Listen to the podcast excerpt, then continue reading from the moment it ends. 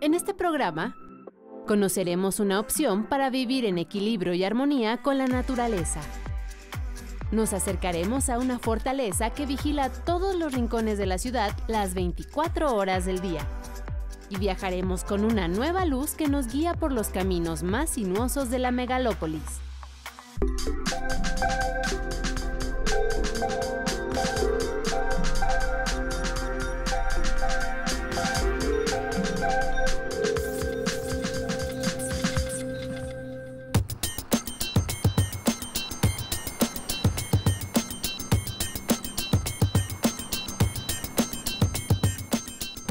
Bienvenidos a Factor Ciencia, yo soy Alejandro García Moreno y en esta ocasión me encuentro en Paseo de la Reforma, una de las avenidas más bellas de la Ciudad de México.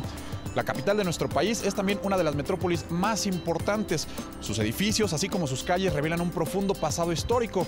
Su gente y las costumbres que así se viven hablan también de una gran diversidad cultural. Esta es una ciudad que está en constante cambio y en constante adaptación a las nuevas tecnologías y justamente es el tema que nos tiene para el programa del día de hoy, las tecnologías en la ciudad. Quédate con nosotros. Esto es Factor Ciencia. Comenzamos.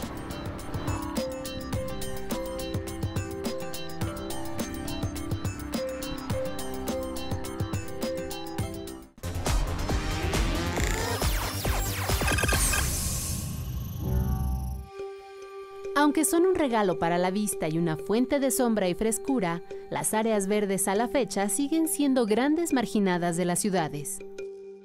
Se aprecia, por ejemplo, en la Ciudad de México, donde solo poco más del 20% de su superficie urbanizada cuenta con vegetación, y de esta proporción, la mitad tiene árboles. Esto significa que por cada habitante existen alrededor de 4 metros cuadrados de áreas vegetadas, la mitad de lo que recomienda la Organización Mundial de la Salud. Para recuperar la vegetación se han impulsado iniciativas que cuentan con un importante espacio técnico y científico. Una de ellas son las azoteas verdes. Esta es una de las pioneras. Se encuentra a la entrada del Jardín Botánico de Ciudad Universitaria. Con más de 15 años de existencia y 260 metros cuadrados, luce así, como una frondosa nopalera. Aquí, los investigadores de la UNAM estudian con gran detalle cómo es que estas instalaciones aportan oxígeno, regulan el calor, disminuyen el ruido y captan contaminantes como metales pesados e hidrocarburos. En esta primera fase encontramos que si el plomo se retiene en, se retiene en la azotea, estamos hablando tal vez en porcentajes de tal vez un 10% en esta azotea, en esta área que tenemos aquí. Confían en que estos datos les permitan hacer un aprovechamiento más adecuado de las azoteas verdes. Otras iniciativas promueven los llamados jardines verticales o muros verdes, como los que cubren a esta estructura de 12 metros de altura, localizada en Avenida Chapultepec. Son 362 metros cuadrados de área vegetada que alberga plantas consideradas eficientes en la producción de oxígeno, como la cola de conejo, dedo de moro y oreja de ratón. Un metro cuadrado de jardín vertical genera el oxígeno suficiente para un ciudadano durante todo un año. Otros estudios realizados en Guadalajara demuestran que la presencia de árboles contribuye a reducir la sensación de calor entre 2 y 4 grados centígrados, aunque hay casos que llega a ser de hasta 8 grados centígrados. La recuperación de áreas verdes en las ciudades promete devolver la salud al aire que se respira, pero sobre todo mejorar la calidad de vida de los habitantes de estas grandes urbes.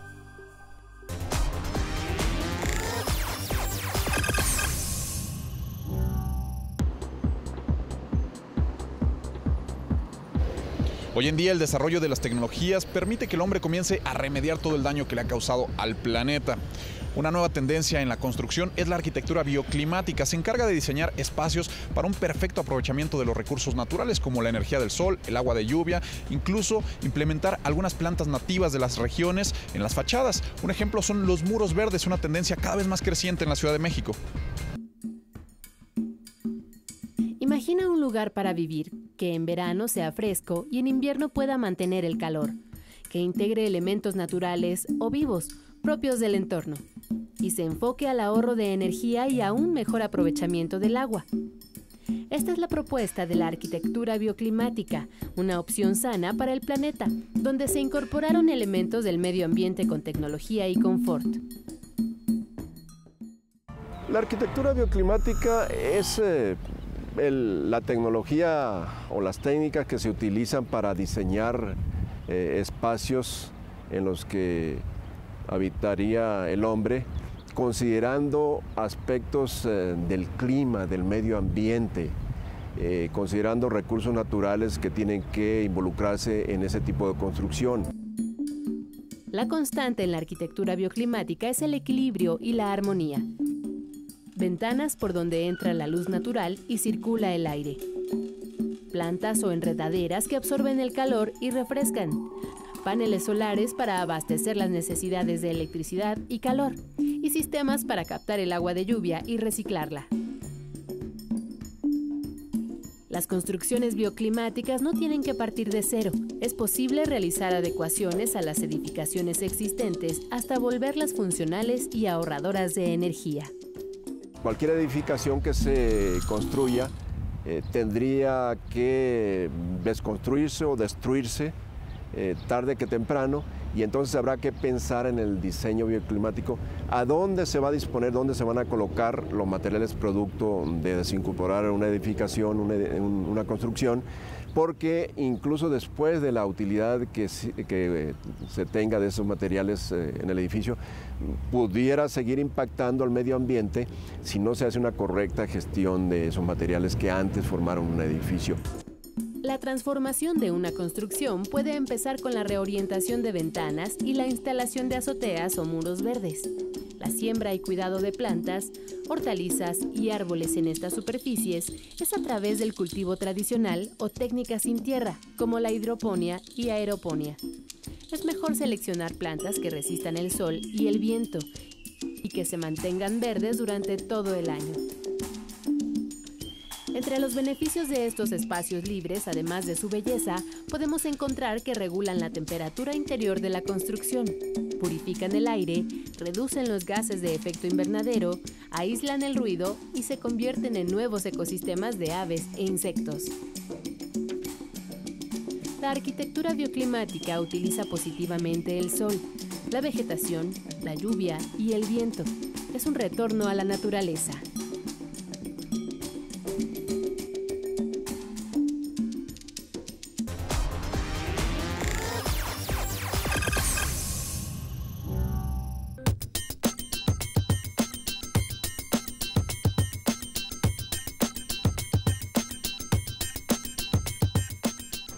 Pesado tráfico que se vive en la Ciudad de México se han creado alternativas que permiten tanto bajar los índices de contaminación como mejorar la movilidad de los ciudadanos.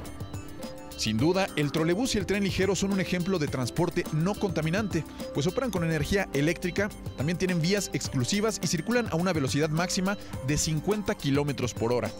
El metro es otra opción por su gran capacidad de pasajeros, aún en horas pico.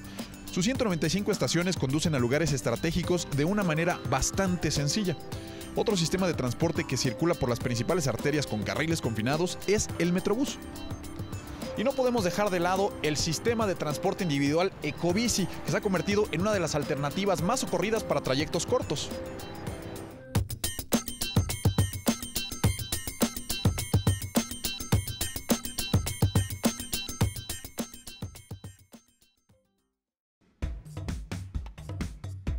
Avanza ligera sobre el pavimento gana velocidad y lo hace de manera segura. Así funciona esta bicicleta con estructura de bambú, una propuesta con una tecnología natural y sencilla que cada vez es más popular en el planeta. Las bicicletas de bambú datan de 1895, sin embargo, el uso de esta planta es milenario.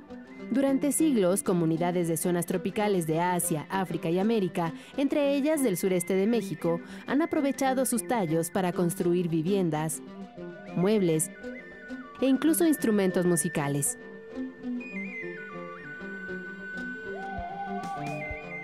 La razón, el bambú es flexible y representa una base sólida para echar a andar el ingenio. Y lo demuestran estas bicicletas. El bambú absorbe muy bien vibraciones. Entonces, cuando usas una bicicleta de bambú, es una bicicleta mucho más suave. A la hora de conducir, parte de los baches, de las piedritas, se lo queda el bambú y no te lo transmite al, al cuerpo. Diego Cárdenas es el joven mexicano que emprendió el diseño de estos modelos luego de realizar una visita académica a París, Francia, en 2007. Allá ideó el proyecto y tres años después creó su empresa.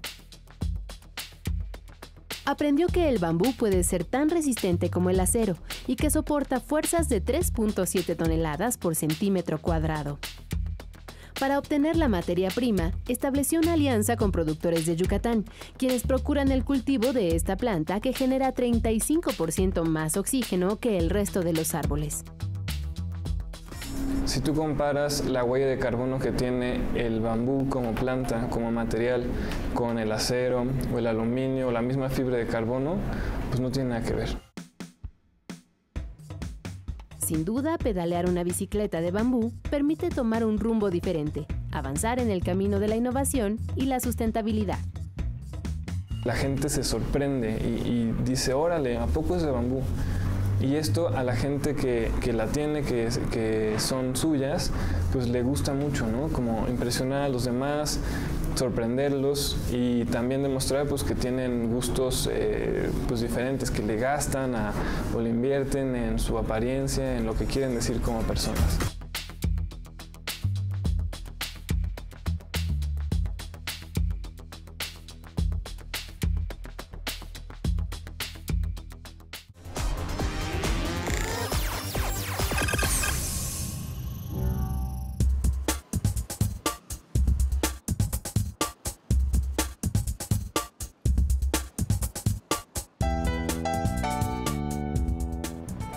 Los temas prioritarios en la agenda de la Ciudad de México sin duda es la seguridad.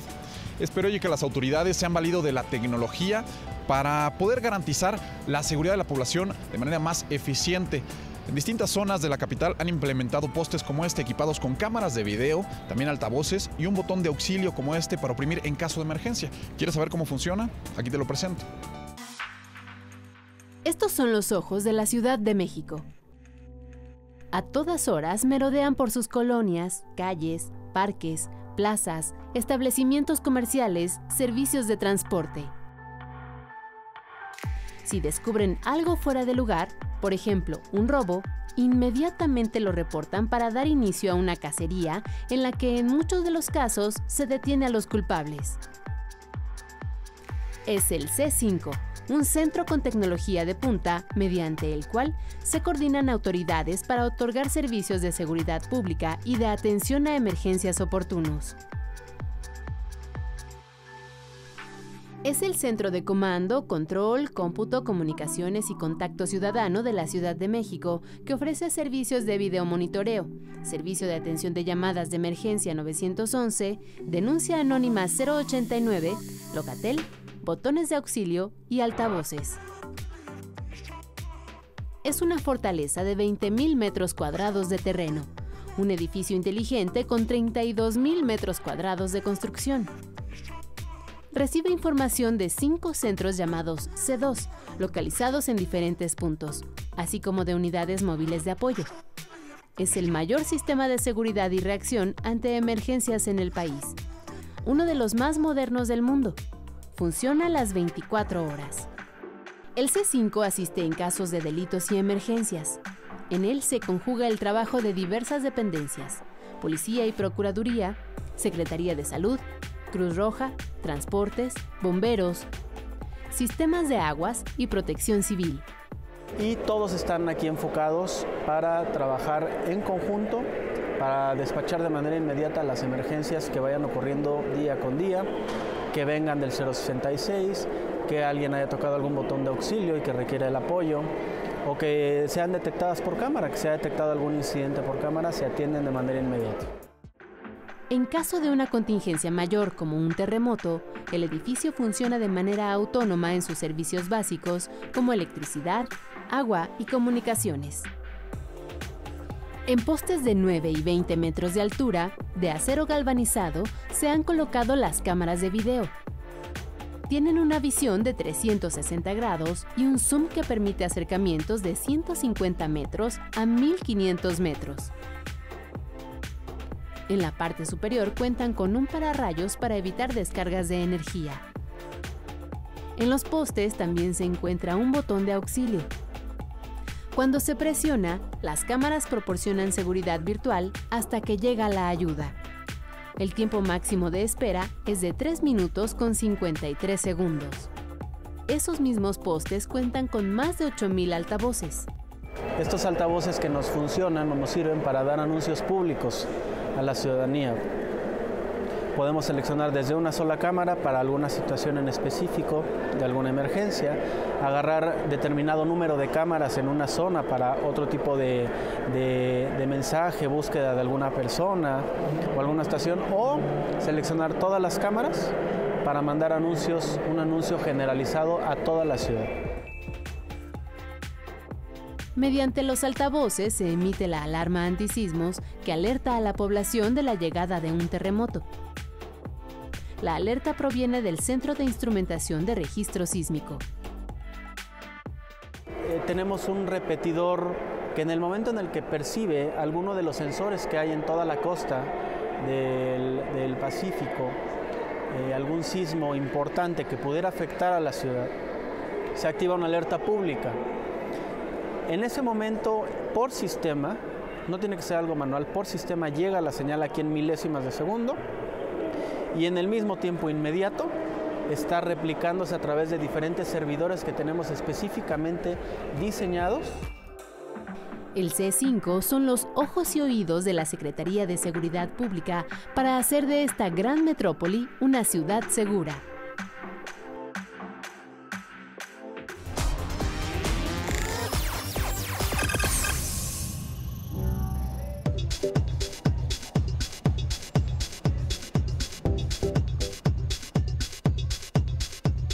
La evolución del alumbrado público en la Ciudad de México ha tenido un desarrollo histórico muy interesante. En antigua Tenochtitlán las avenidas eran iluminadas con antorchas y hogueras. Posteriormente en la colonia se utilizaron velas, después llegó el farol de aceite de trementina y de gas. Con la invención de la electricidad se construyó toda una infraestructura de la que hoy en día nos seguimos favoreciendo. Sin embargo, la tecnología avanza. En la actualidad, la mejor forma de iluminar las avenidas es a través de luces LED.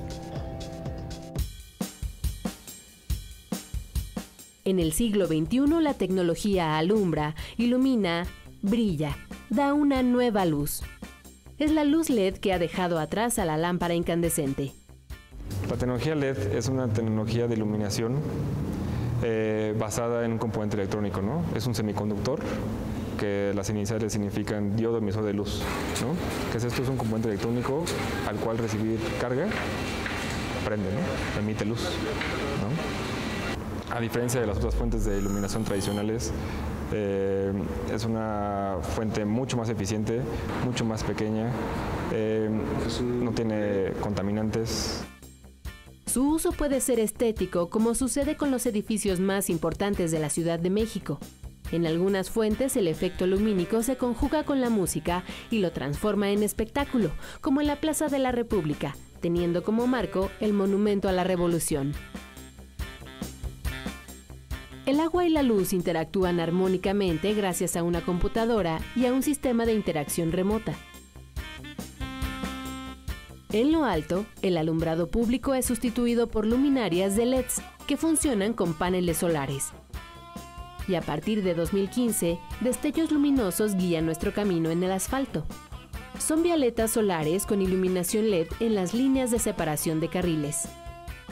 Iniciamos este proyecto en el mes de septiembre y las estamos colocando en las vialidades más conflictivas, donde pudiera haber cruce en los carriles, como son este viaducto que trae carriles muy, muy cortos, este periférico que tiene detalles muy conflictivos en ciertas horas pico y la idea es que los automovilistas tengan un direccionamiento más adecuado y evitar posibles accidentes. Están hechos de aluminio, cuentan con una celda solar, una batería y una tarjeta electrónica. A diferencia de las vialetas de plástico reflejantes, cuya duración es de dos meses debido a que se fracturan o se despegan, las solares soportan un peso de hasta 20 toneladas, no requieren mantenimiento y tienen una vida útil de 5 años. Consta de un perno adherida a la propia vialeta, que esto nos da una fijación muy grande. Aparte lleva un cemento epóxico para mayor fijación y una gran ventaja, un tornillo expansivo que se introduce en los dos orificios para darle una mayor fijación a la carpeta asfáltica. Las vialetas de fabricación nacional se recargan de día con la luz solar y se encienden automáticamente en la noche. Su batería acumula la suficiente energía para iluminar 168 horas continuas y en la noche son visibles a una distancia de 800 metros. Esto es parte del cambio tecnológico de la ciudad. Una luz sustentable y versátil que ayuda a reducir el cansancio de la vista cuando se conduce.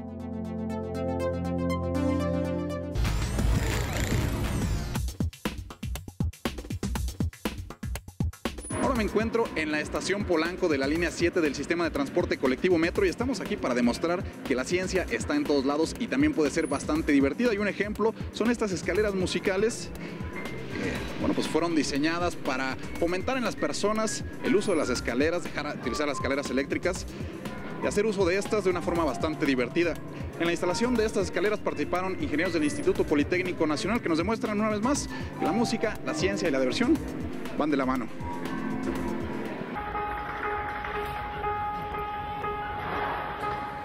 De convencionales y aburridas se transformaron en originales y lúdicas. La música, auxiliada por la tecnología, fue capaz de romper la monotonía al subir o bajar cada peldaño, estimular el movimiento, la creatividad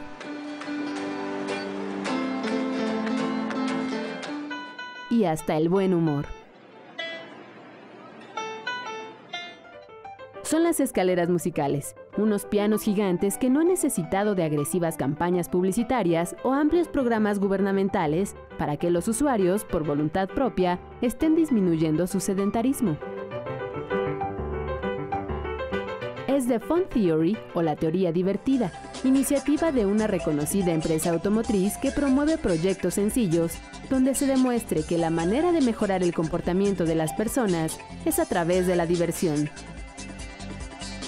las primeras piano escaleras se instalaron en el 2009 en el metro de Estocolmo, en Suecia, logrando que el 66% de los usuarios se olvidara de las escaleras eléctricas. Después siguieron países como Chile, Brasil y Turquía, en el Fórum Istambul, el centro comercial más grande de Europa. En México, las primeras que se construyeron fueron las del Aeropuerto General Mariano Escobedo en Monterrey, Nuevo León. En la Ciudad de México, en la estación del Metro Polanco, académicos y estudiantes del Instituto Politécnico Nacional diseñaron una escalera musical con 20 metros de profundidad y 84 tonos transmitidos a través de un lector óptico láser. No, hasta ahorita eh, pues apenas se está dando a, a conocer que se hizo aquí en, pues en el país con tecnología propia del, del instituto y este y esperamos que pueda tener un poco más de, de, repercusión, que pudiera haber interés en replicarla en alguna en algún otro lado, no solamente en el metro, sino este, pues en algunos otros edificios, ya sea públicos o privados. Para dar una apariencia semejante a un piano, se modificaron los 54 escalones con mármol blanco y granito negro. Los sonidos se dividieron en tres secciones. Arriba están los agudos, en el centro se colocaron los medios y abajo los tonos graves.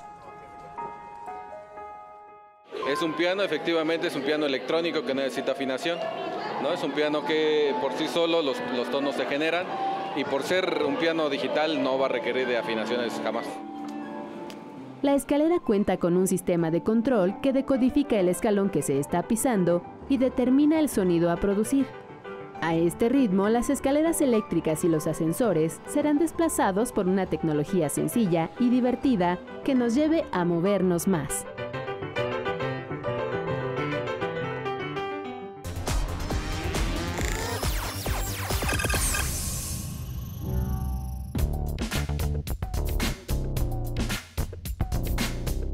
Espero que hayas disfrutado de este programa que realizamos en Paseo de la Reforma y que hayas aprendido mucho sobre tecnologías urbanas. Yo te recuerdo que puedes seguirnos en Twitter, Facebook, visitar nuestro portal o descargar cualquiera de nuestros programas a través de iTunes. No olvides que seguimos investigando lo que ocurre en el mundo de la ciencia y la tecnología para llevarlo hasta tu pantalla. Yo soy Alejandro García Moreno y esto fue Factor Ciencia. Te espero la próxima semana.